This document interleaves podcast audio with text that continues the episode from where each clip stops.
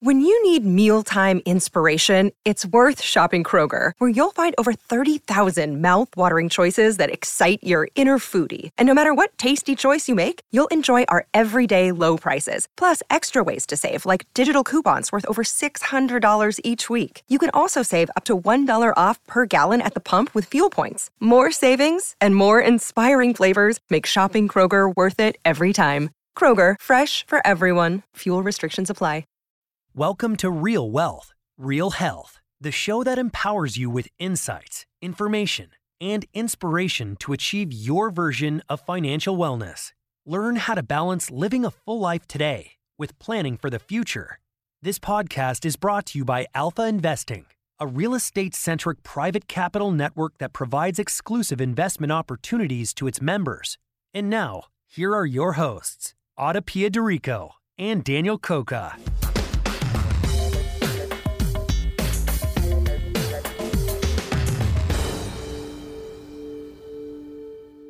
Hello, and welcome back to another episode of Real Wealth, Real Health. Our guest today is Bruce Stachenfeld. Bruce is a well known, prolific real estate attorney, investor, and author, best known as the real estate philosopher. Having defined a specific niche in his career over 20 years ago, Bruce has since become a real estate junkie who practices, writes on, and speaks to the subject every day. We speak with Bruce on the power of remaining focused in your passions and mission in order to carry the strongest influence and become a true expert at what you do. With that mindset, Bruce has been able to build an empire of brand recognition and trust associated with his name. In our podcast episode, Bruce tells his story of stumbling into real estate decades ago, how he has become so knowledgeable on the subject, and what continues to drive his love for it today. He also shares with us the three factors he considers and the two questions he asks himself before investing in any real estate opportunity. Believe it or not, he does not advise swinging for the fences. You'll hear this and so much more about Bruce's insights, humble approach, and expertise in our episode. Bruce, welcome to the podcast. Thank you for having me here. Yeah, thank you so much for taking time out of your very busy schedule to have this conversation with us. It, it, it really is my pleasure. I'm looking forward to to being grilled by you. So grill away. I mean, you've been you're so gracious. You're so gracious. You know, we're really looking forward to this conversation. I mean, the I mean, I'm going to use this word. The wealth of knowledge that you have in real estate really is astonishing. When I was reading through some of your book chapters, and you know, you you know us through Alpha, and you invest with us, which is you know, which is wonderful for us. And one of the first things that I really wanted to talk about with you is why and how did you pick real estate as an industry to build your career and with such depth as well? Let me answer it in reverse, which doesn't make sense until I answer it. right now, today, what, what, I am is I'm this sort of hodgepodge. I'm a real estate junkie. Would probably be the best best way to to say it. I mean, you know, I'm a lawyer still, a real estate lawyer. I've been a real estate lawyer for I think almost 40 years, if I should admit it. I, am an entrepreneur. I started my my own law firm about 20, almost 25 years ago in real estate. I've gotten pretty well known through my real estate philosopher writings, where I, I try to think of ideas in the real estate industry. I'm a speaker. I, I'm connected to so many different people. I spend my days, my nights, everything else trying to meet everyone in the real estate uh, industry. And yes, I don't I don't want to sound you know in, a, in an arrogant way, but I, I'm I'm very knowledgeable about the real estate industry. It's my hobby and my passion and my job. That's where I am today. So you asked me a good question. How did I pick real estate? The answer is drum roll. I didn't pick it at all. Okay. Nobody picks real estate when they go to law school or growing up, unless of course their dad or their mom is in the real estate business. And my dad was a doctor, good guy, but didn't know diddly about real estate except he bought a house once. So when I started my career, I was picking between litigation and corporate work like everybody else. You know, it was a little thing. I, I did go to Harvard Law School. I should brag about because what the heck. But I, I, I started at a, at a, law firm and I, I, I was going to do corporate and then I said, all right, I ended up litigation. So I started doing litigation and I loathed it. I hated it so much. I, I just couldn't believe that I went to law school to do this thing. It was so awful. So I finally I gave up and said, all right, to the managing partner, could I go into the corporate department? And he said, well, you know, we don't really need anyone there. You know, we just hired a bunch of people. Why don't you go into the real estate department? And I still remember the conversation because, you know, those little, you know, big moments in your life, you, you never forget them. I remember saying to him, what do they do? I had no idea. Anyway, I went into the real estate department and I really just loved it from the moment I got there. It was it was fun because the thing that's cool about being a real estate lawyer, if you're a good one, you become a real estate business person as well, because the law and the business they just mix together. And it's been it's been just a great ride. I can't say I loved every day of it, but it's been a great ride. And then going back to today, here I am, you know, spending you know my whole life in the real estate world, and that's the long-winded, I hope not too long-winded answer to your question no i appreciate that so much. I was i was laughing as you were saying that because it's the same for me and you know how do you get into real estate? Well i didn't choose it. I, I, stumbled into it and then i loved it. And so i love the story because i think it's so similar for most for most people. I don't know anyone who chose to go into real estate. I mean dan it's the same for you right?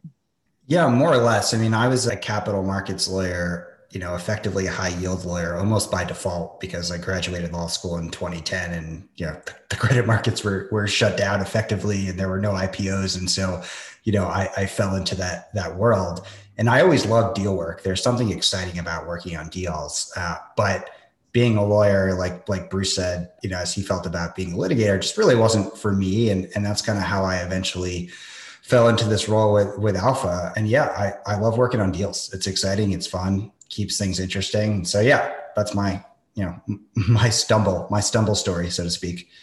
Great. We just coined a new term, this the stumble story. So, so Bruce, just one of the things that really struck me about you and, and your story is you are all about niches. I say niche is that or niche. So you really focus like your your whole MO, it seemed to me, is like become such an expert at what you do and, and you want to know everyone in real estate. You want to know everything about real estate. You like live, breathe, eat, sleep real estate. You know, do you think that that is one of the factors that's contributed to your um, success. And and i guess are you really that passionate about real estate or do you do it because it's it's necessary for you to be so successful? You've asked me a bunch of questions. So the whole niche idea this was another book i, I wrote. I guess it's almost eight years ago called if you want to get rich build a power niche. And the title's a little silly but the whole idea is is is sort of like it's counterintuitive but it, it makes a lot of sense. If you're kind of all things to all people, you're sort of irrelevant. No one remembers anything about you. But if you're insanely focused on one thing and you tell everybody about that one thing, they remember it. And so for me, you know, as I said earlier on, I didn't, you know, pick real estate. It was just a luck thing. But I started to realize over time, you know, I started my law firm with the idea we would be all things to all people. We were going to do the same as Skadden Arps, but it would just be smaller and better you think about it, it's kind of stupid goal, right? But that's what we were doing. And then after a while, we realized like we're really good at real estate. We have amazing clients who do the most sophisticated transactions on the planet in real estate, and everything else is, you know, kind of flopping along. But as soon as we said to, to everybody, we are going to be 100% real estate, everything changed. Now, think what it means. Okay. When you do that, you're effectively telling every other client in the world that's not real estate, don't come here. Think how scary that is. And what I know your listeners do all different things, but whatever they're doing, think about what it is. You know, you're probably selling something to someone in the business that you're in, whether you're a doctor, whether you're a dentist, whether you're this or that. You're, you're doing something. And part of what you're doing is trying to attract third parties to do business with you. And if you say, well, you know, I can dentist anything, you know, okay, well, you know, it sounds it sounds a little like baloney because you're saying you're so good at everything in the world. But if you say, I am the world's greatest expert at whitening front teeth, I just made that up and maybe it's silly, but if you say that's all you talk about, front teeth whitening, front teeth whitening all the time, you've created what I would call a power niche. Okay, because you've sort of narrowed it down. You haven't really shunned everything else, but you're saying this is what I'm really, really, really good at. And anyone that's got a front tooth that's not white, you know, is going to be, oh, you got to talk to this guy because he's the expert in that. And then you start to think about what that means. It starts to develop in a very powerful kind of virtuous cycle because people start thinking of you this expert. You get to charge more for what you do because you are the expert. And then you find that even you kind of made up the whole thing, you start to find that there's just some special things maybe about front teeth and whitening, and you start to learn, and everyone's sending you articles on it. All of a sudden, you really truly are the world's greatest expert on front tooth whitening. Sorry, that's such a stupid example, but that is effectively what I did in real estate. I can't say I planned it. I didn't. It just was sort of a thing that grew over time. But then I realized I was onto something. And whatever industry that you're in, whatever you're doing, if you basically create a little niche or niche, as Adapia is saying, either one, if you create your own little niche and then you try your best to own it and tell everyone about it, it explodes and you become extraordinarily valuable in that niche and you have what's called a monopoly. And one thing about monopolies we all know is that they have pricing power. And so, as I said, I didn't plan it, but that's where my career went. And the more I do what I do, talking about real estate, constantly telling you that Adapia thinks I'm a real estate uh, junkie, whatever you call me. She's right. That's what I do. And the more I do it, the more it works. Anyway, that's that's that's kind of my story, and I'm sticking to it. I really appreciate that perspective. And especially because within real estate, even just like when we say real estate, there's so there's so much within it that just deep diving into real estate in and of itself you, you could find like the the niche within real estate now mm-hmm. you and i before we we hit record we were we were quickly talking and and you were mentioning that some advice that you would like to give our, our listeners is around what you described as your uh, biggest incompetence. So, which which is hard for me to even use that word to speak about you. So, so could you share what what you were what you wanted to share with the audience about this because it's it's such an important um, part of this conversation. So, so uh, were you heading to my incompetence? And it's amusing. This is the, the, the listeners are you know, w- well-off human beings and, and, other, and businesses that are, you know, investing in real estate, thinking of investing in real estate and hoping to get some tidbits on that. And I'm going to tell you up front that is the one thing, I, I hope it's the one thing that I'm completely incompetent at, and it's deliberate. And let me explain what I mean. It's not as bad as you think. So if you think about investing in real estate, okay, you know, theoretically, you have to be able to identify an asset and then sort of do the math and understand where it's located and, and the market, the demographics, look at spreadsheets, do all of this stuff to figure out is it a good investment? Okay. Now, I, am only one Bruce, and I work still 60, 70 hours a week doing all the things that I do to become as knowledgeable as possible about the industry as, as, as I think just about any human being. But let's think about the implications of what I just said about an investment. So theoretically, there's a building. There's what uh, 25 million buildings in the world, or in New York City, there's I think something like 60,000 buildings or something. To know if it's a good investment, theoretically, I'd have to like walk around and know the buildings and know everything that's going on. I'd have to know the demographics. I'd have to be able to read the spreadsheets. It would be an enormous undertaking. And then think about it even more. more. I would be theoretically competing in my analysis of whether it's a good investment against all these other people that are doing that. They're spending every minute of their lives doing what, what I'm doing, something different. They're spending all their time figuring out where the good investments are and the bad investments and analyzing all the spreadsheets. And when I think about it, there is absolutely no point whatsoever to me doing that. Once I realized that, I said, I'm going to be deliberately deal agnostic because there's no point for me to try to become whatever the opposite of agnostic is. So then I said, all right, well, what does that leave us for investing? Okay. And I have come up with some theories and themes that have stood me very well. And I, I'm going to give you this advice. So here's how I think, well, here's how I invest in real estate and how I think you should do it. I'm assuming you're not the guy walking around looking at all the buildings and you're like me, trying to figure out like what, where to write a check. First, think who you're giving the check to. Okay. Is this person really good at what they're doing? And this is the one place you should do the deep dive. Okay. There's so many people that are the most wonderful salespeople in the world, and they're full of, um, I don't know if I'm allowed to swear on this. You know what I would have said, but they're full of it. Okay. And they're great salespeople, and they're talking about how wonderful the investment is. Understand their track record. Have they actually bought something and made money on it? And have they done it again and again and again and again for many, many years? If not, I don't know why I would invest with this person. I mean, you might get lucky, but there's no real proof of it. Instead, look for the party that is doing the same thing all the time. All he does is multifamily, boring things, and central business, you know, whatever it is, but he does the same thing every time. He's been doing it for 20 years.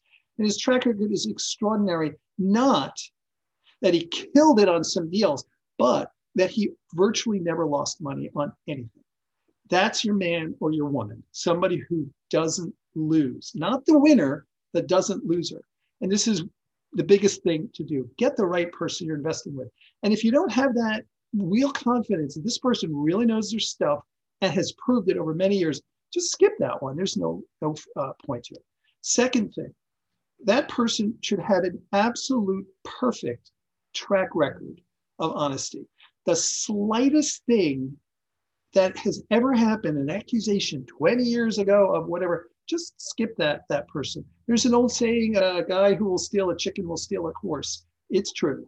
I have never seen anyone that made a little lie not make a big one later. You don't need to do that. The third thing, if you don't know what's going on, you don't understand it, just don't do it. There's no reason to do it. Every single time I've ever invested in anything, I didn't know what it was, and somebody told me it was really cool. I've lost 100% of my money every single time. Skip that. All right. So now that you've narrowed it down to the right person, there's two questions to ask, just two, but these are critical. How much of your personal money are you putting in the deal? If the answer is close to nothing, or he's putting in 500,000, he's getting a 500,000 acquisition fee, or one way or another, he's not putting in any of his money, don't invest. Why? He doesn't have any confidence in it. Why the hell should you? So don't even touch that. And then the second question that goes with it, how are you treated differently from me? Okay, and you should be, you know, the investor, the, the guy putting the deal together should be. He's doing all the work. He should have more upside because he's doing all the work. But let's understand, you know, how different is his investment from mine? Is his investment so ridiculously good, like with fees up the kazoo, insane promote, ridiculous upside that, okay, he's risking his money, but his reward is so crazy different from mine that I should be a little nervous. Or is, you know, he getting a reasonable additional upside as compared to me? If those two questions are answered in the right way, then I write the check. Okay, I can't evaluate the deal, as we said, but I've evaluated the person. I think they're they know their business, they know what they're doing, they're honest, they're risking their own capital, they don't have crazy rewards. Go ahead. Like, what else are you really going to do? Are you going to drive by the building and you have some brilliant way to evaluate it? I doubt it. That's how I invest. I have found when I do that, virtually every single time it has worked out. I mean, even every single time. And when I've done something different, virtually every time, it's failed. So I, I promise our listeners we didn't rehearse this, but that's literally like a point by point of you know the alpha's you know operating partner investment criteria from finding you know expertise in one thing, groups that are laser focused, long track records, and all the, the qualitative things, the the transparency, the honesty, and you know this as well as, as anyone, Bruce. You know, historically, real estate has been a little bit of the wild, wild west. There aren't necessarily a ton of, well, there are rules and regulations, but people tend to skirt around them. It's an industry where deals are marketed based on forward looking projections and assumptions. And so there's a lot of room to manipulate numbers. And there are a lot of dishonest actors out there. And the point that you made is a really valid one. Like we want to find those groups that there is no question they're being honest and, and transparent. And so everything you said there's, you know, spot on from my perspective. Bruce, thank you so much for that. That was like, as Dan said, just exactly the way that Alpha thinks about it. And so I know our listeners are really going to appreciate it because they hear this from us all the time. Our investors hear this from us all the time, like the way that we were a sponsor first company. And as we've grown as well and seen these market shifts, I just I wonder for for you right now, what are your thoughts if you have any and if you don't it's totally okay on the current market as it relates to risk and investing in in real estate today just given some of the market dynamics that that are currently taking place Okay, well, look, when you say the market, you know, real estate, as, as we all know, is not a, a market. There's the housing market, there's, you know, central business district office, there's industrial, there's like a zillion markets. Mm-hmm. Uh, one of the things I do in my book, uh, I know we'll talk about that a little later, but I try my best to answer this question pretty broadly and as specifically as possible, going through the different asset classes and making my, you know, pontifications, predictions, and, and analysis. The things I, I would throw as an answer that I think might be useful is this when I think about you know the, the risk and the market, I I try to to keep two things in mind, and they're sort of the same, but they're maybe different wording, but but it's the same thing. And I mentioned this a minute ago in investing in general. The goal is not to win; it's to avoid losing. And I've been around for a really, really long time in the real estate world. I've watched clients kill it and bust, and I've watched clients that just keep doing it. And I've watched everything. And the the ones that that that survive the test of time, they don't swing for the fences, but they never strike out. They just always hit a single, a double, a triple. And once in a while, there's a home run. They don't time the market. They don't say, oh, the market's low, I should buy, or the market's high, I should sell, because sooner or later, they're just wrong. Nobody can time the market. You know, Warren Buffett has the saying, which we've all maybe heard. His two rules. Rule number one never lose money. Rule number two, don't forget rule number one. Silly, but that's how he does it because he knows that losing is much worse than winning is, is good. And if you just do some stupid math thing, you have a dollar and it goes up 50%, it's worth a dollar 50, and then it goes down 50%, it's worth 75, right? I mean, right? The, the down hurt more than the up was good. So the goal really is to avoid losing. So when you're looking at whatever part of the market you're thinking of buying a house, shouldn't be an investment as a house. That's something, you know, maybe I shouldn't mention that. It's just something you buy because you want it. But whatever it is you're investing in, you know, can you lose on it? You know, industrial, for example, is absolutely soared to ridiculous heights and people keep buying and buying and buying and keeps going up. And then you have to say to yourself, well, let's think about it. Every single possible data point says industrial should keep booming. It really should. I, I mean, can't find anything wrong with it. On the other hand, you're paying a ridiculous multiple for it. I think it's like a two and a half cap or something crazy. So if you're right, you know, you're not going to do that. Well, maybe you'll do fine. But if you're wrong, you could get smacked. So you might want to think about that. That's not to say you shouldn't buy industrial. A lot of my clients are, and they're loving it. And I don't have that ability to assess whether you should buy industrial. So one thing is, you know, never lose money, you know, and try to avoid losing more than winning. And the second thing is a phrase that uh, I don't know if I made it up or not, but I always try to think about are you being overpaid for risk? Okay, every deal has risk in it. There's no question, even T bills, right? The government may decide someday stop paying everyone back. You know, could happen. Obviously, we think the risk on a T bill is as low as it could possibly be. And, and but then you're getting a reward, which is low too, and you're assessing risk and reward. And when I'm looking at a real estate investment or, or client is, are we being overpaid for risk?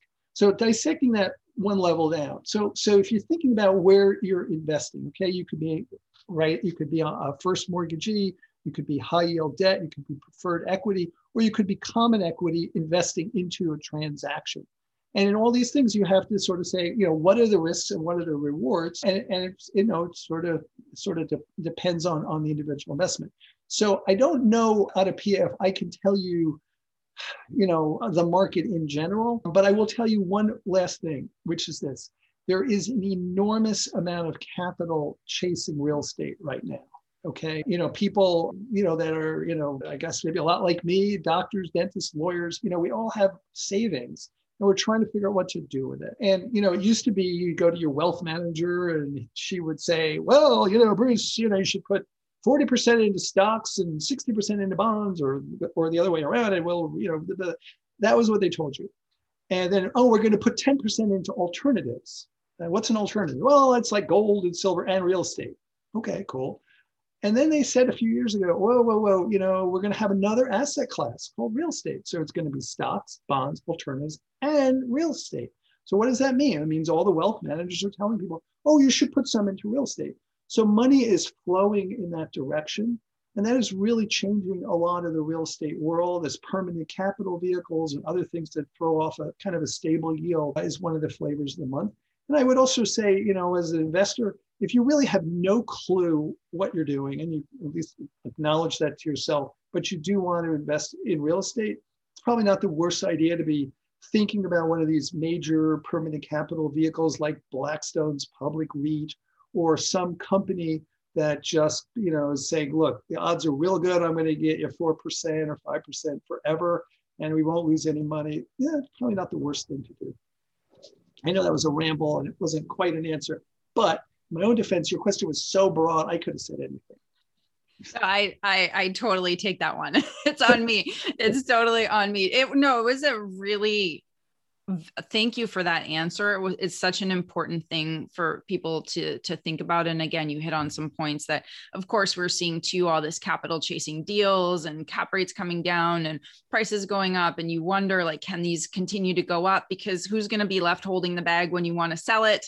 Uh, especially if you have a like a shorter ish turnaround. I would say, you know, five years these days is considered long, but you know, unless you're holding forever, maybe like some big institutions or family offices, then maybe that's okay. But for an investor looking at syndication, so the way we look at it is, you know, is is it reasonable to think that we're going to be able to exit this at a correct valuation for our investors and for how it's been underwritten. And thanks for bringing up REITs. I was actually going to ask you what you thought of REITs. And I like the way you frame that for somebody that just wants some exposure to real estate from a diversification perspective um, and maybe is not inclined at all to really dig into private real estate. So I appreciate that that look on on REITs because it's very different. The fee structure is different, the tax benefits are different, and so you know obviously we're dealing with investors that are are looking for something different than just mm-hmm. exposure. So I really appreciate I really appreciate that. And the last thing that you mentioned, and I have this conversation a lot with with people, is that your primary residence isn't an investment even though a lot of people might be thinking that these days. Can you elaborate a little bit on that? Just because I think it's a very salient point, especially for people who are just getting into real estate investing and, and thinking, perhaps they're thinking that, that their home is an investment. All right, I'll stick mine again. I think thinking your home is an investment is just dumb. Do you? And I know I read somewhere and I couldn't find it that I think over the last hundred years, you know, home prices have gone up an average of like one or two percent a year. It is not an investment you should buy a house if you want a house. I mean, I have my house. I love my house. I'm like, I walk around it and I smile. It makes me feel so wonderful to have a house. Okay, but it's not a good investment. Yeah, it probably went up somewhat over the years, but we all remember that mom and dad, depending on your age, bought their house in the 1950s for 86,000 and then they sold it for two and a half million 25 years later when junior graduated college. Okay, and we think, oh, well, all we have to do is find a house for 86,000 and sell it for two and a half million. Sorry, okay? That could happen. You might buy a house now for two and a half million and in 20 years sell it for 18 million. That could happen. But just as, as likely, you know, that house will be worth 1.5 million in 20 years. You just don't know what's going to happen. So you start thinking the risk reward of this. Okay, you know, if you're scraping your money together to buy that house, okay, you know, let's pretend your house is going to cost you $250,000 and you're going to put I don't know, twenty-five thousand dollars down, and you, you know you got your first job out of college, and you after a couple years you scrimp together the twenty-five thousand. You have your entire net worth. You just bought a house. Okay. If you wanted a house, that's wonderful. But now if you start thinking about it, you know, you had closing costs that add up to I don't know one, two, three, four ish percent to buy it. If you ever sell it, it's the same thing. So there's probably five-ish, ten-ish percent on the buy and sell side. That just wiped out your twenty-five thousand. If the house goes up 10%, it's now worth uh, 275. You just doubled your 25 grand and you're feeling pretty smart. On the other hand, the house went down 10%, and we've seen house prices going. You just lost every single cent you have in the world. Okay. So now going back to the themes I was talking about investing, I mean, is this a situation where you're not going to lose money and you're sure of it? No, maybe. Are you overpaid for risk? I don't think so. The tax benefits are disappearing, and I don't know if they're all gone, but most of them are gone. So why do you buy the house? Well, the only reason, and I'm pretty damn sure of this, is because you want the house and buy it and love it. But don't think this is your best investment. You could take that 25 grand and you could invest it in real estate uh, through Alpha, hopefully. But you could take that money and invest it in real estate or stocks or bonds or a diversified portfolio, whatever your wealth manager tells you, or put every single cent into that house. And I don't I don't see it as a as a smart investment strategy. I really appreciate that a lot, especially because of the way the housing market currently is also being driven and people just sending spending silly amounts of money buying sight unseen and i'm not sure you know because i don't obviously don't talk to everybody for what reason. And and then there's a lot of house hacking going on but regardless like there's different ways to approach it but i but i think mm, there's a lot of tension and emotion currently that's driving the the housing market. So uh, i just did want to touch on that because sometimes people think of it that way and some people have done done well. Like i know i've done well on a primary residence purchase but remodeled and you know but i'll never do it again. It was ever. It was so much work.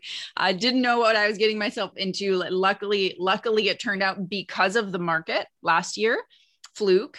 Otherwise i probably would have been underwater on the amount of money that we spent so you know there's a lot of things. anecdotally i bought a house I guess I can say it's Cape May, New Jersey. I love the house more than life itself. And we paid a lot of money for it, I think now 11 years ago. And 11 years later, it was worth exactly what I paid for it, minus, of course, the carrying costs and everything else, but it was worth what I paid for it, maybe a little less, I don't know. And then in the last year, it shot up a lot, and now it's worth more than what I paid for it. But if I'd sold it in the last 10 years, I would have lost money on it. You know, now it looks like I'll make money, but I'm going to keep it and it'll go down. It's, as I said, I don't mean to sound like a broken record. It's not an investment. I bought that house because I'm in love with it and, and we love going there. But, you know, that's, that's not how to invest. Yeah, no, it's fantastic. I really appreciate that. So, I wanted to quickly shift gears because you do so much more than real estate. And I would love to talk a little bit about that. You do real estate and advisory work. And I'm curious, you do a lot of mentorship. You have, you're an entrepreneur, you have so many businesses. What drives that in you to, to do more, especially around the mentorship? I feel like uh, you have a, a big heart and, and and a giving back that that is part of your DNA. So could you speak to that a little bit, or you know what what really drives you to do this? You know, we all have our programming, and it's interesting. My I have two pieces of my program that are maybe diametrically opposite, but it's me. You know, one of the things that I think has probably made me successful and sort of drives me. You know, I, I'm, I'm a soul searcher. I look into my own brain and I try to figure out why am I doing what I'm doing. I mean, you know, once you've saved up enough money that you know you don't need to go to work every day, why go to work? Like, why do I do that? Why do I want to help somebody else? Like, what what is it that actually does that? And sometimes there isn't really an answer except just down in your soul. That's kind of what makes it tick. I call it my programming, you know, whatever. So there's sort of two programmings in me that that I can't escape, and I'm not even trying because they they make me happy. One is I'm just a competitor. I like to win. I don't know why. It's just fun. I don't like to hurt my comp- competition or anything. I just like to win. And so, you know, I want my law firm to become the absolute number one real estate law firm in the world. That's thrilling and exciting for me. Why? I have no idea why. I just want that. Okay, fair enough.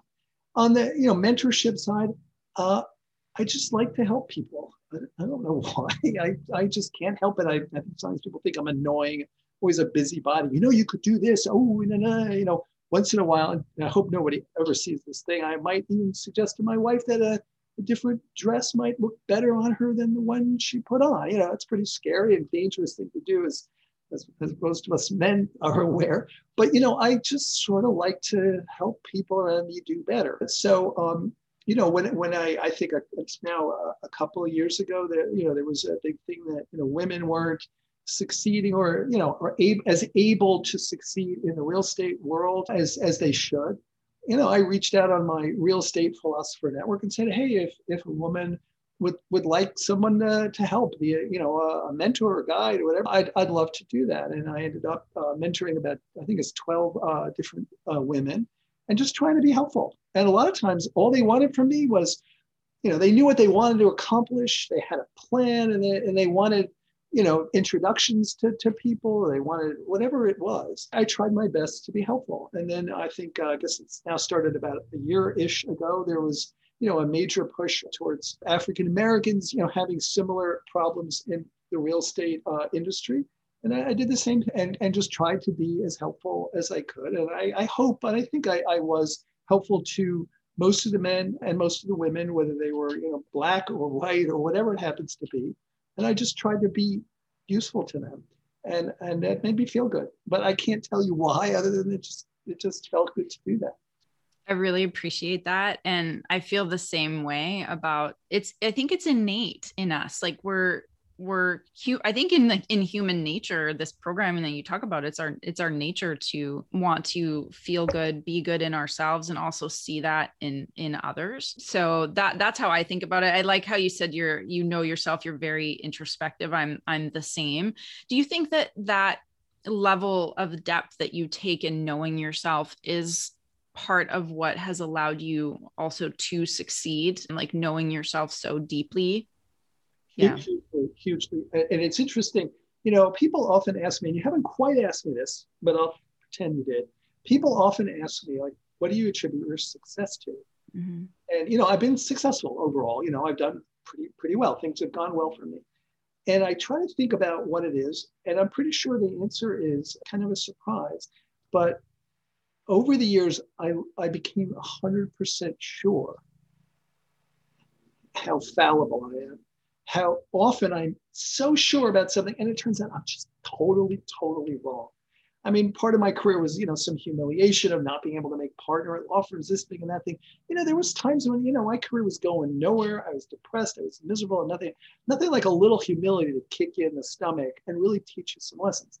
But when I started my law firm, you know, I was the boss. I was the managing partner. You know, I could make all these decisions and I would make them. And I was always so sure. And then I would find out that more than half the time, probably 80 or 90% of the time, these brilliant ideas turn out to be busts. And I, I, I, I think the thing that I give myself credit for is, is being able to realize that and realizing I don't know everything. I can't really be sure of decisions that they're going to be the right ones. And this applies, by the way, I think in any business and anyone anyone's doing in their life, because you think you're sure, it just doesn't work. And then what your brain does, your brain is an evil little creature. It remembers all the times you were right. It's wonderful. Oh, I was right on this. I was right on that. And then it just throws aside all the stupid things you did. It just you just don't remember them anymore. And so of course you think you're a brilliant decision maker, but you're really not. Okay, so where does that take you? If you're if you're like a math guy like me, you say, well, wait a minute, I'm making a decision. Okay, how should I make it? If you think about it, I shouldn't really be making a decision assuming it was going to go well. I should make a decision assuming it's going to be a bad decision. And what will happen if that happens?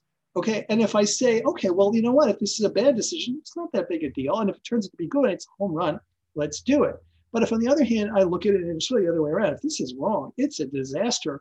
And if it's right, you know, it's good, but it isn't, well, I shouldn't do it. This has helped me enormously over my career, at first instinctively and now a lot more, you know, didactically with myself to realize so likely to be wrong I am.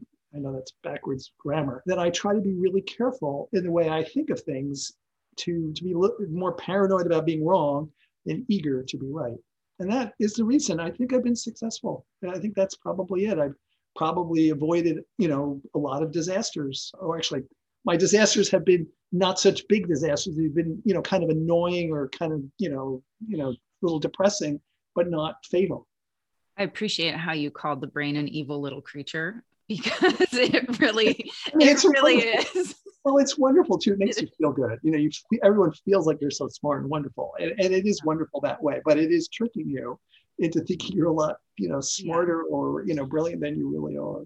Yeah, it's true. I mean, we have 188 known biases Really? I guess the yeah the the psychologists have identified 188, not just that confirmation bias that that you mentioned, but there's a ton. Yeah, the, the neuroscience and the psychology is really interesting. It's actually great to learn that because it's humbling. Because as you said, everyone thinks that they're so smart and the brain is so smart and like reason and, and logic is the be all and end all and and yet most decisions are made emotionally. So so i really appreciate that. And thank you for sharing. I know that actually in one of your recent newsletters the real estate philosopher newsletter you expounded upon this this being wrong and, and it was just it was just such a great piece of, of writing. And so so for those that are that are listening and and, and we'll get bruce to, to talk about his book and the real estate estate philosopher here in in a couple of minutes but that newsletter is that realestatephilosopher.com and people can go and, and sign up to your newsletter there. If you're asking me yes yeah. Uh, it, it is. The, the, real estate philosopher is something i started i guess about well, seven years ago i guess. And and it was it was something that i you know look i like to do different things. It was an idea i had right? And so that meant there was a good shot it would be a total flop right? But then I started, you know, thought about it. Well, if it is okay, you know what? I'll still have dinner at home. My wife probably give me a hug, and life will go on. Or it may turn into something really good.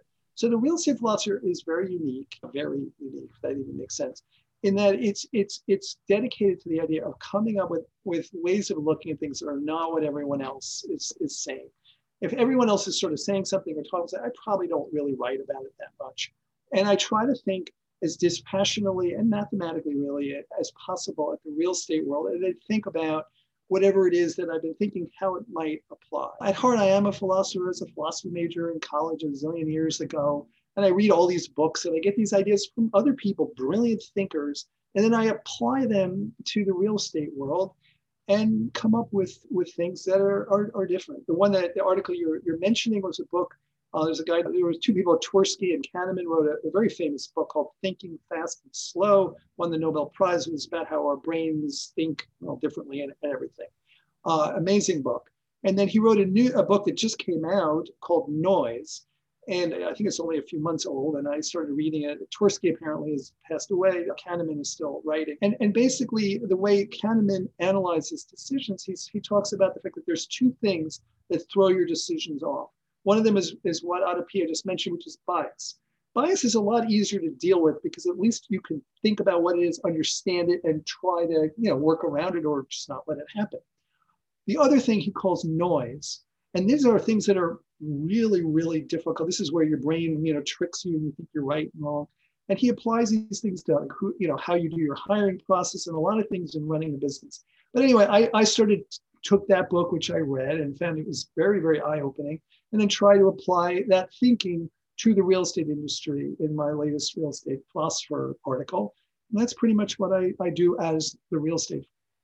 Yeah, one comment I'll make as a consumer of legal services is all these things that you're working on are what make your law firm so interesting to me. Because my my opinion, and maybe you differ with this, at the highest levels, real estate services, attorney work are somewhat commoditized, right? You can find different lawyers at different firms who effectively do the same actual legal work, are going to provide you with very similar legal advice. But it's all these other things, the, the useful Bruce, which we haven't talked about, but where, you know, the mechanism by which you're pairing capital and investors and just trying to add value in whatever way you can whether it's thought leadership content mentorship all that stuff from my perspective is is very important. No no question here but just a, a comment as you know we've gotten to know each over each other over the last i guess it's been three or four years now something that's really stood out to me and a reason we wanted to have you on the podcast as a guest.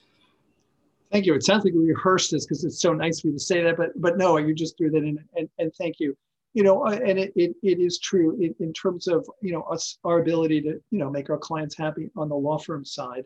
You know, we, we think of what we're supposed to do as a law firm with six words, which is this, help our clients grow their business.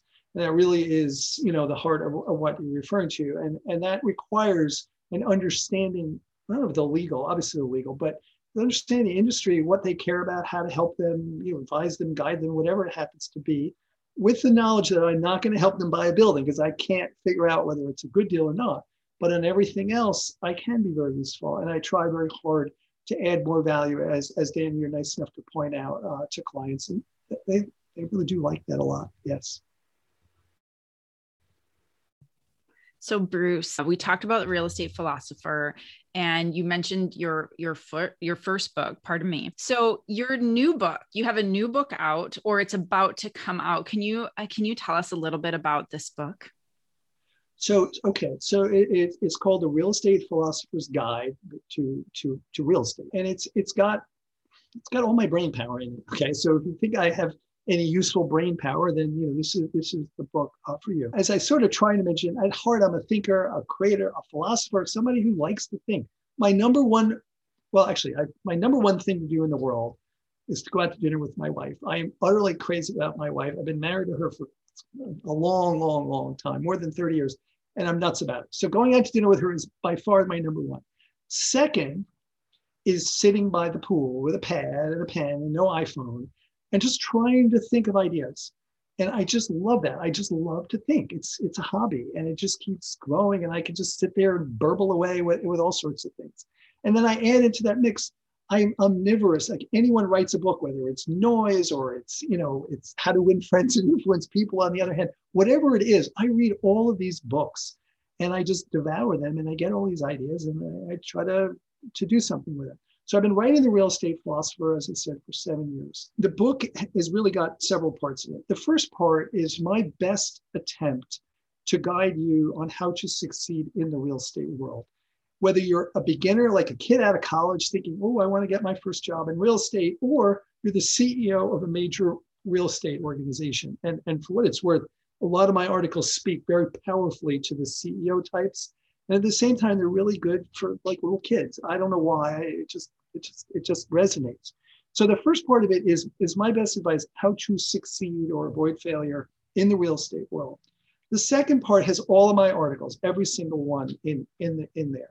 And each article, you know, whether it's actually the noise one isn't because it's after the book got, got written, but all the articles are in there. And then I have an intro for each article with my sort of guidance of how you could use this article to help you or your business or whatever you're doing in the in the real estate uh, world. And then finally, the last part has my predictions, which we alluded to earlier what I think will happen in the future. I apologize for sounding arrogant, but I've been pretty damn accurate, almost ridiculously accurate in every single thing I thought would happen before COVID has happened, like almost almost like I knew the future.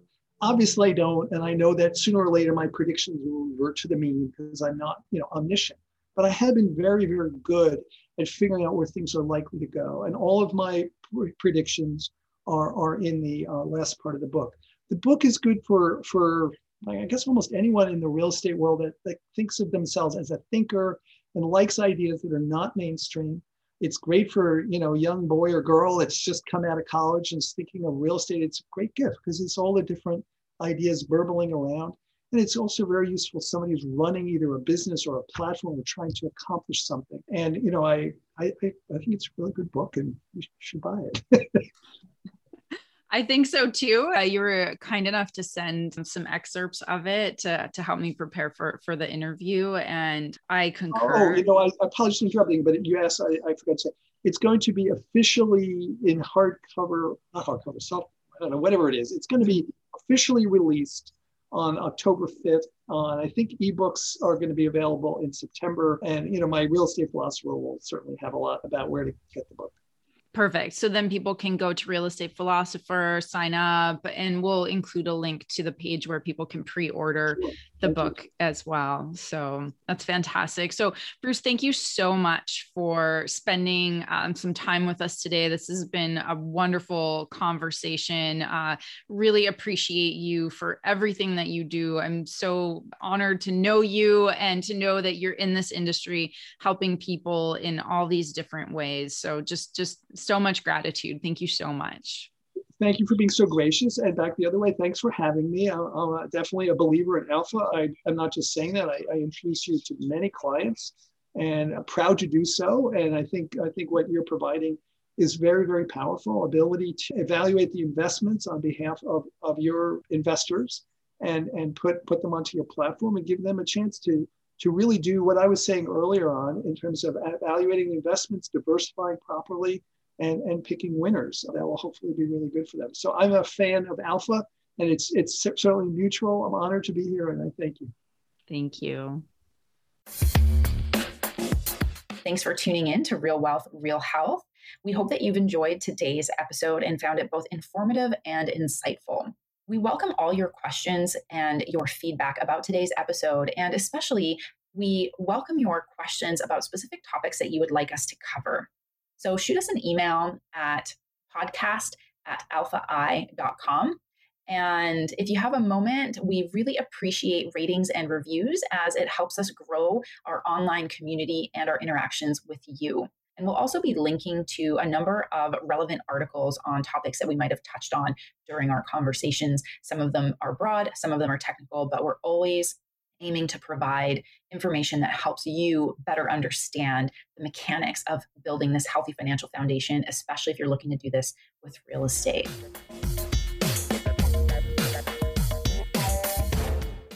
This podcast is a part of the C Suite Radio Network. For more top business podcasts, visit c-suiteradio.com.